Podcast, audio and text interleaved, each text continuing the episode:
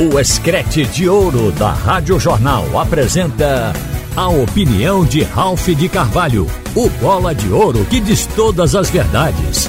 Ralph de Carvalho! Minha gente, vamos ter duas partidas neste final de semana do futebol de Pernambuco muito importantes. O jogo de amanhã do esporte contra o Ituano e o de sábado do Náutico com o São Bernardo. Amanhã, por ser uma partida normal de disputa de pontos, o esporte nessa briga com Vitória, querendo se manter na liderança da Série B, isso tudo vai fazer o Leão produzir um bom futebol. Além do mais, o esporte está voltando praticamente com aquele time titular que construiu no primeiro turno essa posição do esporte na competição. O meu campo já é um meu campo totalmente do primeiro turno e o ataque também. A defesa está se adaptando porque vai ter o Roberto Rosales como lateral canhoto, que não vinha jogando no primeiro turno. Mas o time, afora o lateral esquerdo, é praticamente aquele, o que sem dúvida é uma expectativa de que volte a jogar bem, de ser um esporte ganhador. Mas ao mesmo tempo vai ser um jogo nostálgico, pela despedida de Luciano Juba. Este vai ser o momento onde a ficha vai cair. Juba que nasceu na base do esporte, que foi profissionalizado e jogou a princípio na lateral esquerda, que foi um jogador que mostrou talento, habilidade, poder de adaptação e foi utilizado por muitos treinadores fora da lateral. Ele jogou na segunda linha pelo meio, jogou com Gilmar Dalpozo também como ponta, inclusive ponta direita, além de meia de ligação. E com Anderson Moreira, ele é um ponta esquerda que joga também por dentro, é um jogador da segunda bola, de bola parada, é um, um atleta de múltiplas funções. Este é o Juba do momento, que termina contrato no final do mês e que tem um pré-contrato assinado com o Bahia. Então o esporte vai perdê-lo, mas sem trauma. Quando eu digo nostalgia, porque vai ficar a saudade pela saída de Juba. O próprio Juba vai ter a garganta, o coração apertados porque na hora da despedida ele vai passar o filme da trajetória dele, de quanto tempo ele nasceu no esporte, de que ele é um torcedor do esporte além de jogador. E que o amor ao clube foi demonstrado em todos os momentos. O Juba, já com esse contrato pré-assinado, em momento algum ele tirou o pé da dividida. Jogou o tempo todo com intensidade, se doando, correndo, como habitualmente ele vinha fazendo e os demais jogadores fazem. Isto é amor ao clube, porque jogador nessa circunstância, se não tem ligação com a gremiação, se não tem ligação com a camisa, ele se popa para evitar uma contusão, para poder começar bem na nova equipe, para poder sair e já ter um vislumbre de crescimento. Com o Juba, ele não levou em conta nada disso. Ele queria ver o esporte na melhor posição dentro do campeonato enquanto ele lá estivesse. E está provando isso. Então foi um jogador que mostrou personalidade e amor ao Esporte Clube do Recife. O torcedor do esporte entendeu as razões da mudança, porque Juba quer dar uma sustentação financeira para a família, quer fazer um pé de meia, e pé de meia de jogador se faz mudando de clube. Mas amanhã vai ser esse jogo do esporte, o jogo da despedida de Juba. No sábado, um jogo emblemático, importante para o Náutico, que pode ser mais um como sequência do campeonato e pode ser o último. Este risco o Náutico vai correr na partida, mas o ambiente está bom.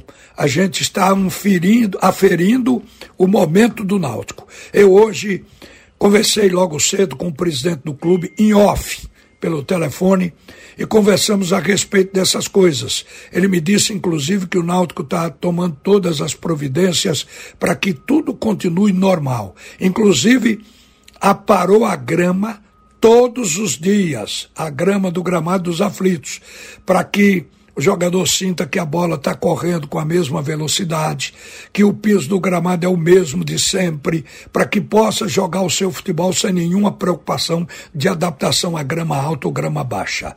Outras coisas também, o ambiente foi leve, os treinos foram produtivos com a participação de todo mundo. Me disse o presidente que o técnico está deixando os jogadores à vontade, eles têm liberdade para opinar e de fato a gente sente até nas entrevistas que os jogadores se adaptaram ao técnico Bruno Pivetti. Então, já que o time do Náutico está assim, a gente vai esperar a melhor escalação e o melhor dentro de campo. Aliás, falaram até uma particularidade de Ribamar. Diz que Ribamar nas conversas com os companheiros, ele é aquele cara calmo, que fala devagar, que até demora a falar. E que este comportamento ele se reflete dentro de campo.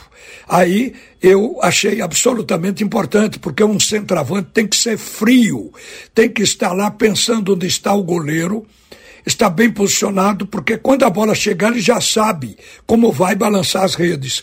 E Ribamar tem essa qualidade. Na verdade, esse jogador estreou pelo Náutico sem gol, mas foi bem e na segunda partida fez dois nas pouquíssimas bolas que recebeu contra o Brusque. O problema é que o time não sustentou os dois gols que ele fez, mas ele fez. É um jogador em crescimento e quando um jogador está assim em crescimento dentro da equipe, quando o jogador está assim, tem que se dar jogos para ele. Por isso eu vou dizer uma coisa: na formação do time, se eu estou no papel do Bruno, Pivete. Eu faria o Náutico mantendo Brian na lateral esquerda, apesar do titular estar de volta, e, e, deixaria o Ribamar no comando de ataque, apesar do Jael titular estar de volta.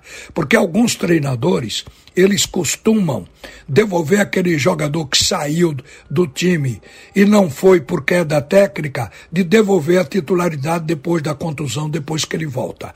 E acho que Ribamar está num momento bom para ele e bom para o Náutico. E o Jael, a gente viu no jogo passado, ele tem que voltar a ter ritmo pouco a pouco. Mas tudo vai depender de como o Bruno Pivetti vai formar a equipe e ele ainda não sinalizou qual é o time e só fará isso uma hora antes do jogo. Então eu me arvoro aqui a dizer que talvez o ideal fosse começar com Wagner, Vitor Ferraz, Denilson, Richardson e Brian.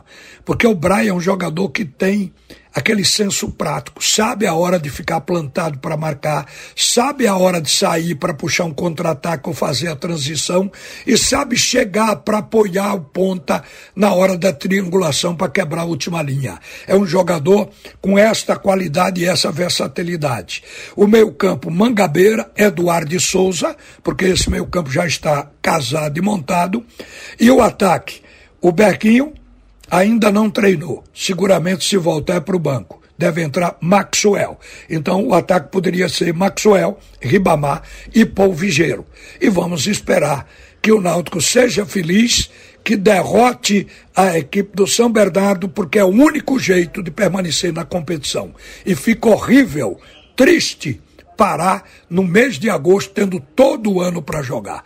Eu acredito que o ambiente tudo está favorecendo, inclusive a confiança da torcida.